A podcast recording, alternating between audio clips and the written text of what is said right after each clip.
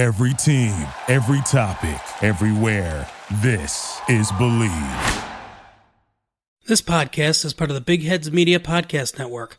Go to BigHeadsMedia.com for more great podcasts. In a world that's perfect lies a perfect little town where one team stands alone. But now, something stirring that will change this place forever. Perfectville.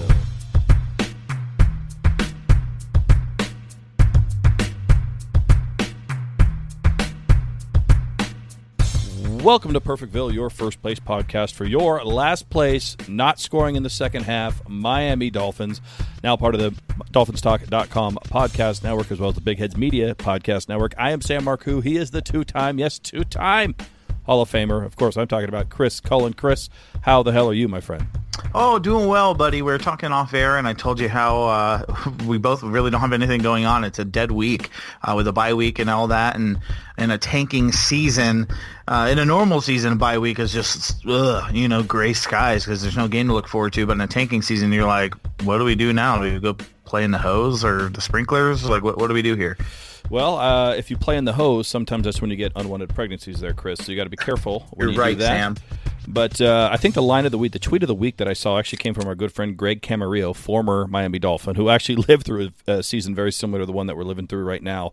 And he said that the Miami Dolphins were minus 12 against the bye week in week 5. Hold on, that was great. But you also tweeted another one, and it made it to the front page of our Reddit page, where the guy said that our game against the Bengals have been flexed to the Cartoon Network. Yeah, that was pretty fantastic too. That was great. Yeah, great. I would have given that tweet. I would have given that the tweet of the week, except I just didn't know who that was, and I know who Greg is, and he's been on the show, and he'll come on the show again. So shout out to Greg and that other guy for two very good tweets regarding the Miami Dolphins and the Tankathon. One good thing about the Tankathon, Sam, which you just coined that. That's fantastic. I picture just a bunch of like former disgruntled players, like Bob Kuchenberg, answering phone calls for the Tankathon, and three people call. But the one thing that is good about this season is the memes. The memes have been phenomenal. Right. Yeah, no, it's been fantastic. And look, once you embrace the tank, once you just realize that this is what's happening, everything becomes great. I mean, if you're one of those, I just picture one guy, a fan in Kansas that's just hanging on, they're 0-4, but they can turn it around. We can still go 12-4 and win this whole thing. Competitive in first halves every week. Yeah, something like that. But, once you embrace the tank, once you realize that this is just what it's going to be, it makes the season so much more fun, and it just makes everything more entertaining. And some of our citizens out there, Chris, they have done that too. Just looking at the Apple Podcast reviews, once again, Dolphin Ray checking in, and he gave the second half of the Chargers game 5 stars, and of course, if you're living under a rock, the Miami Dolphins lose to the Los Angeles Chargers at home 30-10. Don't score in the second half for the fourth game in a row. Now being outscored 81-0 against opponents so far through 4 games, and of course, Dolphin Ray says Drake's not great, Kalen's bailin', Sanders not grander, Rosen looks frozen, and Jakeem is not the dream, worthless midget. Love you guys, no homo, Dolphin decay. So there you go, the little rhyme, little limerick, and gave the second half of the Charger game 5 stars. Speaking of that Charger game, Chris, as I just said, we do not score again in the second half. Looked competitive, had the lead for the first time in the first half as we went up, 3-0? Or no, 7-3. 7-3 we went up. Yeah. And looked competitive. We had progress on offense and defense in the first half. And then the second half showed up, and the Miami Dolphins did not. It's weird, Sam. My dad is now, Leonard, he is now full-on conspiracy mode. He believes that we are tanking and we are, purposely doing bad in the second half. He swears up and down that Flores is having the offense competitive and game planning and doing well in the first half to kind of show the front office that, look, we can do it if we wanted to. And then the second half, just hey, guys, go out there and fucking whatever. They're not adjusting. They're not doing anything. I actually tweeted during the game that I have a feeling, or it feels like, that we go out there and we play football, and then at halftime in the locker room, they're all having their orange slices and juice boxes, and Chris Greer's coming down, and everybody's clapping and hooting and hollering, and he's like, guys, we're supposed to lose. You guys remember that, right? We all agreed to this. The plan is to suck. We're losing. We need Tua. And he has like a cardboard cutout of Tua. And they're like, oh, yeah, that's right. And then they go out in the second half and completely shit the bed because they look like a whole different team. Yeah. Like Josh Rosen's going deep to Parker. He's wide open. We're carving up the defense. He has time to throw. We're running the ball with Drake. And then we come out in the second half and it's like check downs. He's throwing it right to defenders. We can't block. Drake's not even in the game. All of a sudden, Ballage is, and he's dropping passes, and it's like, what the hell happened? Like, it really is the oddest season competitively, and like you said, expecting to lose, you just can laugh at it, but to actually break it down, think about it, and look at it with a microscope, you're like, what the fuck is happening? Do you remember the movie Major League about the Cleveland Indians and the owner that wanted them to tank, right? So she could sell the team and move them to another city. She was trying to devalue the franchise so much that nobody would want them. They could just move away. And then to motivate them, they actually put up a picture of her in her like little business suit. And every win they got, they actually pulled off part of the business suit until she was naked. That was their motivator to keep winning. Well, I kind of feel like the Miami Dolphins are doing that, like you said, with Chris Greer. But instead of pulling pieces off, they have a naked Tua cardboard cutout in the locker room, and with every loss they put a part of the Miami Dolphins uniform on him, right? So like right now he's got shoulder pads, he's got he doesn't have the jersey, he's got the helmet, he's got the shoulder pads, he's got the cleats, and he's got the socks, and they're just waiting to put the jockstrap on him after week 6, the next game, and then they can just completely after 16 games build Tua, and then on the last one they'll actually reveal whatever his number is going to be. It's bizarre, man. It almost seems like they're hitting the reset button in a negative way at the end of the half. I mean, I think Travis Wingfield or somebody tweeted out that I think in the second half we had 18 yards passing or something like that. I mean, it was ridiculous. I mean, it was like, how the hell does this happen? And if you look at that game, what was frustrating, that for whatever reason this game frustrated me, probably because we were competitive in the first half, Chris, but It just seemed like we're going to take away your wide receiver weapon. We're going to take Keenan Allen away. He's only going to get a couple of catches. We're going to put Xavier Howard on him. But this is where the talent or lack thereof really showcased itself. All Philip Rivers did, at least when in watching this game, is check down to a running back, and that running back was getting 10, 15, 20 yards every single time. It was like we didn't have any linebackers out there to cover a freaking running back. It was just so asinine to me just to see Austin Ekeler and everyone else just kind of running out little out routes and little flat routes and everything else and catching it and turning it upfield, going 7-8 yards before somebody in a Dolphins uniform even got into the screen. It was so frustrating. Yeah, and the funny thing is they kept cutting to Melvin Gordon in full pads on the sideline, almost to be like, hey, Dolphins fans, the Eckler's killing you. Yeah. That he's his backup, like that guy right worse. There. Yeah, they don't even need him. He's just going to enjoy South Beach. He just felt like putting on the uniform. So yeah, that was just an extra salt to the wound type deal where they kept showing Melvin Gordon on the sidelines activated, and they're like, we don't need you, bro. Well, you know it's 30-10. You lose, and we knew we were going to lose, and it was fun to get a touchdown. Devontae Parker put his game shoes on for that. You know he does that once or twice every single season. He did it in this game. He looked good. Preston Williams again, as we talked about, had some drops that he shouldn't be dropping, had some catches that you don't think he should be able to catch. But we talked about Preston Williams last week. It talked about what we want to see between now and the end of the season. And one of those things, Chris, is that we both expect him to get better about catching those catchable balls, and that he'll be a future Finn beyond this season. So that's kind of what we're going to morph that, what we talked about with Preston Williams in the last episode of Perfectville. We're going to turn that into Finn or Finished. And this is where we talk about a current player that's playing. We're going to review what they've done so far this season and then just kind of put our assessment on them. Are they a Finn in the future, or are they finished here in Miami after this season? And I think the guy I want to talk about is the obvious one, the one that we're now starting to see some tape on, the chosen one himself, Mr. Josh Rosen, our now starting quarterback, started as the backup, but now we're here. Josh Rosen, starting quarterback, your initial thoughts after, well, he's played in all 4 games, but he's started 2 so far, Chris. What are your thoughts of Josh Rosen after the quarter mark of the football season? Well, first things first, let me preface any of this with this is the toughest read you can give to this guy. Like, it is so difficult. You know, he's right now banging a drum like, give me an opportunity with a team. Like, because this is not a team. This is not – I mean, Jakeem Grant is completely useless out there. Albert Wilson is injured. Quote, injured. Unquote. Yeah, I'm doing the finger quotes. Like, he was like, fuck this after the first – half of the first game. Parker shines once or twice, and then you got Preston Williams, an undrafted free agent, is starting and is our 1A receiver. Gesicki hasn't done much. Smythe, O'Leary, I mean, these guys, with the line they put in front of them, with Ballage getting out-carried by Mark Walton, of all people, who had almost double the carries of Ballage. So he's losing favor with the coaching staff. It's hard to judge this guy. It really is. So I'll preface with that. But what I've seen so far is murky. It's inconsistent. There is good. There's a lot of good. There's him running around in the pocket with the presence to extend plays and stay behind the line of scrimmage like I've never seen before. I've seen for the Dolphins recently. And, you know, it's someone like Ryan Tannehill, who I liked a lot, where if his first, second read broke down and he did step up in the pocket, he was running. Right. Like he wasn't, you know, he will step up and then he'll go flat parallel along the sideline to continue looking for somebody to get open. I like that. And he makes good plays that way.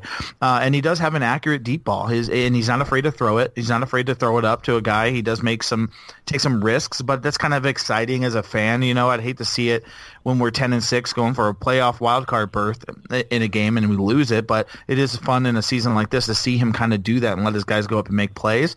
But he holds the ball too long sometimes. He'll throw just terrible balls. You don't understand why he even threw it. There's a Charger in a dark uniform standing right there, and he threw it, hit him right in the chest. Like the plays like that are a little excruciating, as well as I notice he gets a lot of balls knocked down at the line of scrimmage, and that's really driving me nuts, especially because he's not like, you know, Kyler Murray, a short quarterback. So I don't know about the future. A lot of people are saying draft Tua and let him play under Rosen for a season, and we put guys around him and get his trade value up, let him back up Tua. I don't know, but he is in one of the more difficult situations I've seen in a quarterback in decades, Sam. It is such a weird, crazy, unique situation. It's so weird to think of a guy who was drafted in the first round, then traded the season after that for a second rounder. Yeah, top 10, and then gets traded the very next season for a second-round pick and is still just like got the toughest position out there, right? I mean, he really does. Some of the things you touched on is what I wanted to touch on. He does, especially in that Cowboys game, seemed like he was getting a lot of balls knocked down at the line of scrimmage, and it really wasn't they were jumping. They were just getting their hands up, which means he's got to figure out a way to throw through that traffic, whether he's throwing over the top or he's got to fling it from the side or whatever the case may be. He's got to figure out a way to get around those defenders when he's throwing the ball.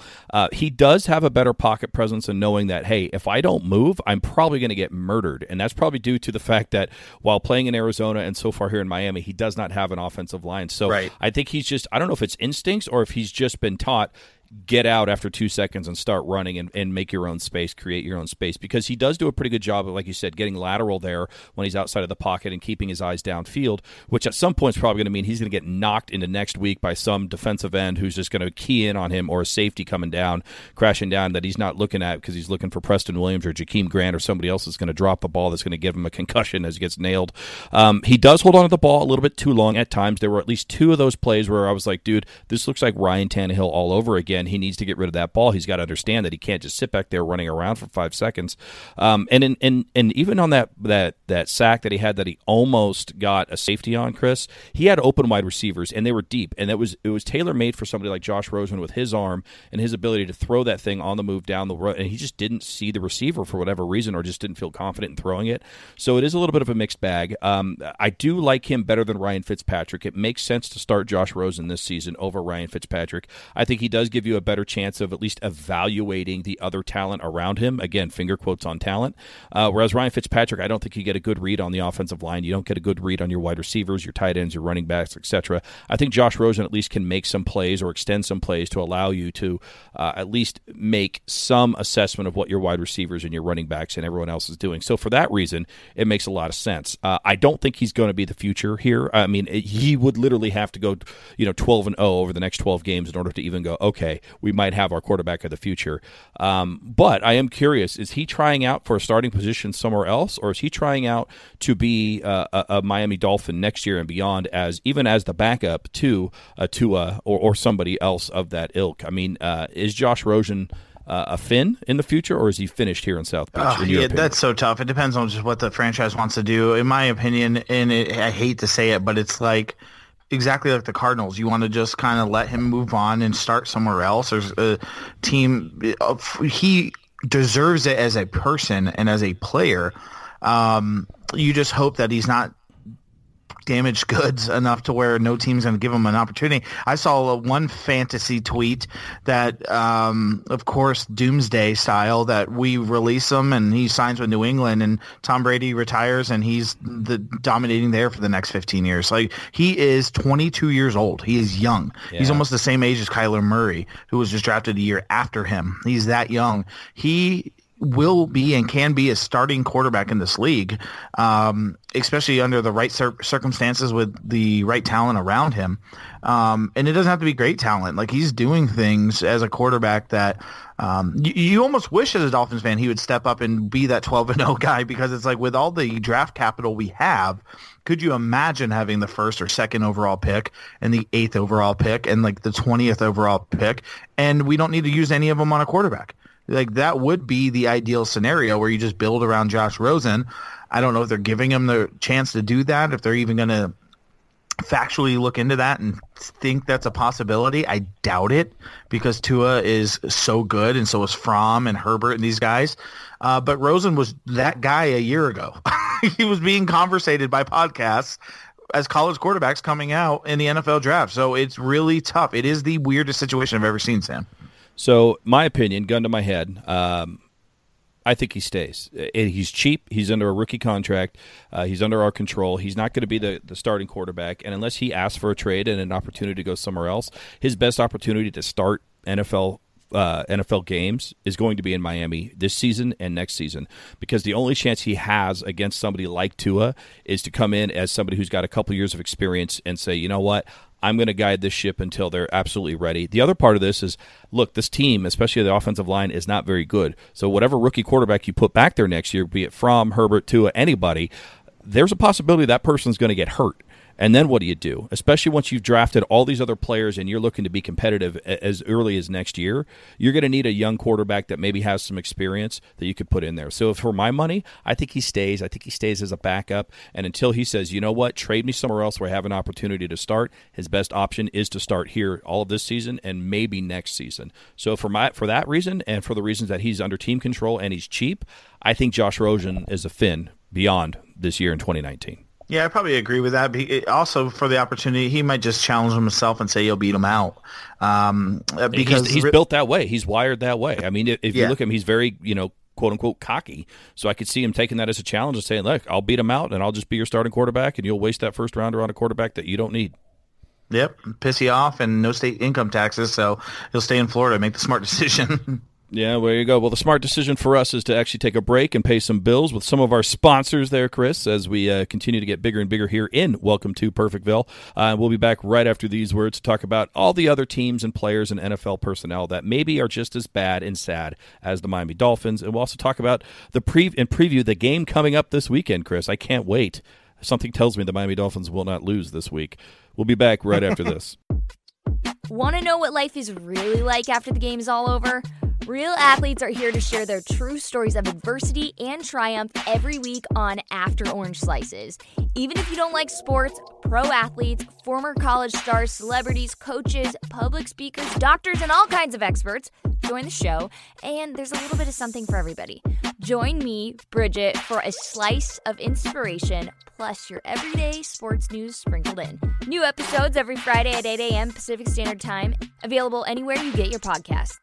All right there, Chris, as we talked about, the Miami Dolphins are 0-4. They've been outscored 81-0 in the second half of 4 games so far this season. They're miserable. They're terrible. We don't know what we have for a quarterback. We don't know if we have any people that'll be on this offensive line beyond this year. Preston Williams is our best receiver, and he's not very good snap to snap. And then you have a defense that, again, is just giving up points left and right. So, like I said, fair to say that the Miami Dolphins are miserable, but they're not the only team out there. They're not the only thing associated with the NFL that is miserable, which makes us very, very happy, both you and I, because why? Because misery loves company. Misery loves company. And as we always do here, Chris, the chair of despair is got room for more than just the Miami Dolphins, and I'm going to go ahead and start. I'm going to start with the Cincinnati Bengals. Cincinnati Bengals somehow, some way, look worse than the Miami Dolphins, New York Jets, Pittsburgh Steelers combined. I mean, they did just lose to the Pittsburgh Steelers by a bunch, and they're trying to win. So as we talked about for many years when it comes to the Ryan Tannehill being on the Andy Dalton line, Andy Dalton might be on the Andy Dalton line at this point. Their screen game for offense looks vaguely familiar from their head coach that used to be our offensive quarterback guy. They don't have anybody on defense. They have minimal talent across the board. This team is going to compete with us and a couple of other teams for that number one overall pick, and that is a scary, scary thought because we are losing, and we're losing by a lot, but we're trying to lose. These guys are out there trying to be competitive. The Cincinnati Bengals, garbage so far in 2019. Yeah, that's a great pick, Sam, and one that was in my list for sure, but I'm going to go with another one, and this is a little bit of a different side of the coin. Sam, if I told you on a random Sunday afternoon the Miami Dolphins scored 40 points at home, what would your betting odds be that we won the game? I would say that we would probably about 95% sure that we would have won that game. What if I also told you that you were the defending NFC or AFC champions? I would say that it's a lock that we would have won that game. Absolutely, right? Mm-hmm. Well, the Los Angeles Rams say, fuck your chances and your betting odds. We will just give up 55 points to the Tampa Bay Buccaneers, the team who Jameis Winston's being questioned if he's going to actually continue to be the starter, if he's the answer. They went out there with Aaron freaking Donald on their defense and gave up 55 points at home to Jameis Winston and the Tampa Bay Buccaneers. The Tampa Bay Bucs, who I think at the time were 1-2. Wow. Sam, I don't know how that's possible. I don't know how the LA Rams come out. I really want to chalk this up as they're looking past them for Seattle on Thursday, because to give up 55 points at home and lose, that is embarrassing. I'm sorry, to score 40 points and lose at home, that's embarrassing. It really is embarrassing, and that gets them a nice big comfy spot right in the middle of that couch, that chair of despair, as we like to call it here on Misery Loves Company. And somebody else that can actually fit on that couch there, Chris, is somebody that you know and I know who's a part of this podcast at this point. And that happens to be Mr. Joseph Hitchbourne, a.k.a. Raceling, who lost to you in the okayest fantasy football league of all time and lost by a substantial margin, 141.7 to 123.5. Chris, what a bitch. He's got to be a bitch. You have the worst fantasy football team I've ever seen in my life, and even your starting running back Le'Veon Bell was on a bye week, and you beat the shit out of Raceling, who had to sit there and not only watch that happen and be that guy who let you have that win. They're the Baltimore Ravens of 2007 or 2008, whenever that was, when the Miami Dolphins won. He is now the Baltimore Ravens. He not only had to watch that happen, he now has to do a write-up on it and do the power rankings of this league, and have to look at that again and again and again, that he lost and dropped to 2-2 to these just awful, no offense, Easy Drake Ovens of the okayest fantasy football league of all time. Thank you so much, Sam. I appreciate you putting me in that category. I have to do a nice shout-out to Leonard Fournette for 225 yards rushing in the second half against Denver. And, of course, Godwin in that 55-40 win, who had 172 yards and two touchdowns on 12 catches. Yeah, I mean, I killed it on that one. I even left Shepard and McCoy on the bench, who got me almost 17 points, and I still absolutely wiped the fucking floor with Raceling. I can't wait to see the memes, hear the power rankings, because he deserves to be dead last. There's no question about it. And if he's anything above that, I am fighting him. I'm going to fist fight him in the street somewhere with a gold Hall of Fame jacket and another one tied around my waist, 90s style. I will fight him. I am 1-3, and that first and only win is against Raceling, and that is a BEA beautiful thing. Yeah, well, he has three quarterbacks on his bench. So he started Daniel Jones from the New York Giants, and this is who he had on his bench. He had Baker Mayfield, Jameis Winston, and Gardner fucking Minshew II. He had all three of those guys on his bench. He also started this. I'm not even kidding. He also started Melvin Gordon, who put up a big old goose egg, which go ahead and counteracts your Steven Gostkowski, who's now on injured reserve for the New England Patriots, only having 4 points, and Greg Olson, who decided apparently to show up and got 2.5. That's like writing your name correctly on the SATs and getting 400. I mean, this was not a good matchup. I mean, these are not good players, and you still whooped the shit out of them. Again, no offense to you, but holy crap, Raceling. You deserve to, put yourself in last place when it comes to the power rankings here for the most okayest fantasy football league of all time. Chris, that is Misery Loves Company. We've got the god-awful terrible Cincinnati Bengals. We have the disappointing Los Angeles Rams. And, of course, we have none other than superfan, citizen of the week multiple times over, possible future Hall of Famer, Raceling, and his terrible, garbage, awful fantasy football team losing to your terrible, garbage, awful fantasy football team. And that is Misery Loves Company. That's beautiful, Sam. Thank you so much, because I didn't even think about putting him in that, but that is fantastic. Oh, it is fantastic. You know what else is fantastic? The fact that the Miami Dolphins, after 4 bad weeks of football, will not be losing this week because we do have a bye week. Now, I'm not a fan of early bye weeks, Chris. I need a break. I need a break from this team, how bad they are. And it's been a lot of fun. Don't get me wrong. It's fun to watch it from that perspective. But holy shit, you can only be beat down so many times before you run out of blood. And we need the blood to pump back into our system and get fired up for Miami Dolphins football. So we're taking a week off, which means, Chris, we have a Sunday that's open. No longer are we sitting there for 3.5 hours just going, oh my God, they suck again. So what are you going to do this weekend as we do a game preview of the Miami Dolphins on a bye week? Since they're not playing, are you going to be watching football? Are you going to be doing something else? Are you going to reintroduce yourself to your family? What is the Chris Cullen, two-time Hall of Famer, going to do with his extra Sunday this Sunday? I'm going to cook out. I'm probably going to smoke a pulled pork. Ooh. And I'm going to watch football but not care. Switch between the good games. That's what the Red Zone was invented for right here. The Red Zone channel is the bye week. And keep up with my fantasy stats, live tweet, and probably just send offensive memes to Raceling all day. Well, there you go. That sounds like a beautiful Sunday. Myself, I'll be doing comedy all night Saturday night, and I'll be getting on a plane on Sunday to fly up to beautiful, sunny, never depressing Seattle, Washington, where I'll be shooting commercials all week long. So I have a busy week. I don't even have the script yet, Chris. They're going to be sending that to me, so I'm going to be sitting on a plane like a business asshole trying to remember lines. I don't even know how to read our own names off of a piece of paper for review here, let alone be able to memorize lines. So it should be interesting. These commercials may never see the light of day. But nonetheless, what's the commercials for? Nothing fun. It's all boring corporate commercial shit. So it's not it's nothing that, it's not like a Reebok ad or anything like that. But but or Nike. I guess the kids wear Nike these days. Let's say Reebok. Like, yeah, like the British Knights, the BK shoes with the dimocels in them. I'm showing my age. Anyway, I will not be watching football this Sunday. I'll be watching my kid play soccer on Saturday, then doing 2 shows at night in Rancho Cordova, which is just outside of Sacramento, and then hopping on a plane and flying up to Washington. Maybe I'll bug Travis. Maybe I'll see if Travis is around. I can bug him while I'm up there. But anyway, that's what I'll be doing with my weekend. That's what you're going to be doing with your weekend. Anything else you want to say on this lovely condensed version, a bye week of whatever show this is? What's the show? Perfectville? That's what we're called. Yeah, welcome to Perfectville. Drunken History, yeah, something like that. I got nothing else to say, man. Bye week. So what is there to say? Like you said, we're not going to lose. There you go. Well, on behalf of the DolphinsTalk.com podcast network and the Big Heads Media podcast network, my name is Sam Marcoux. He is Chris Cullen. And goodbye week from Perfectville. Later.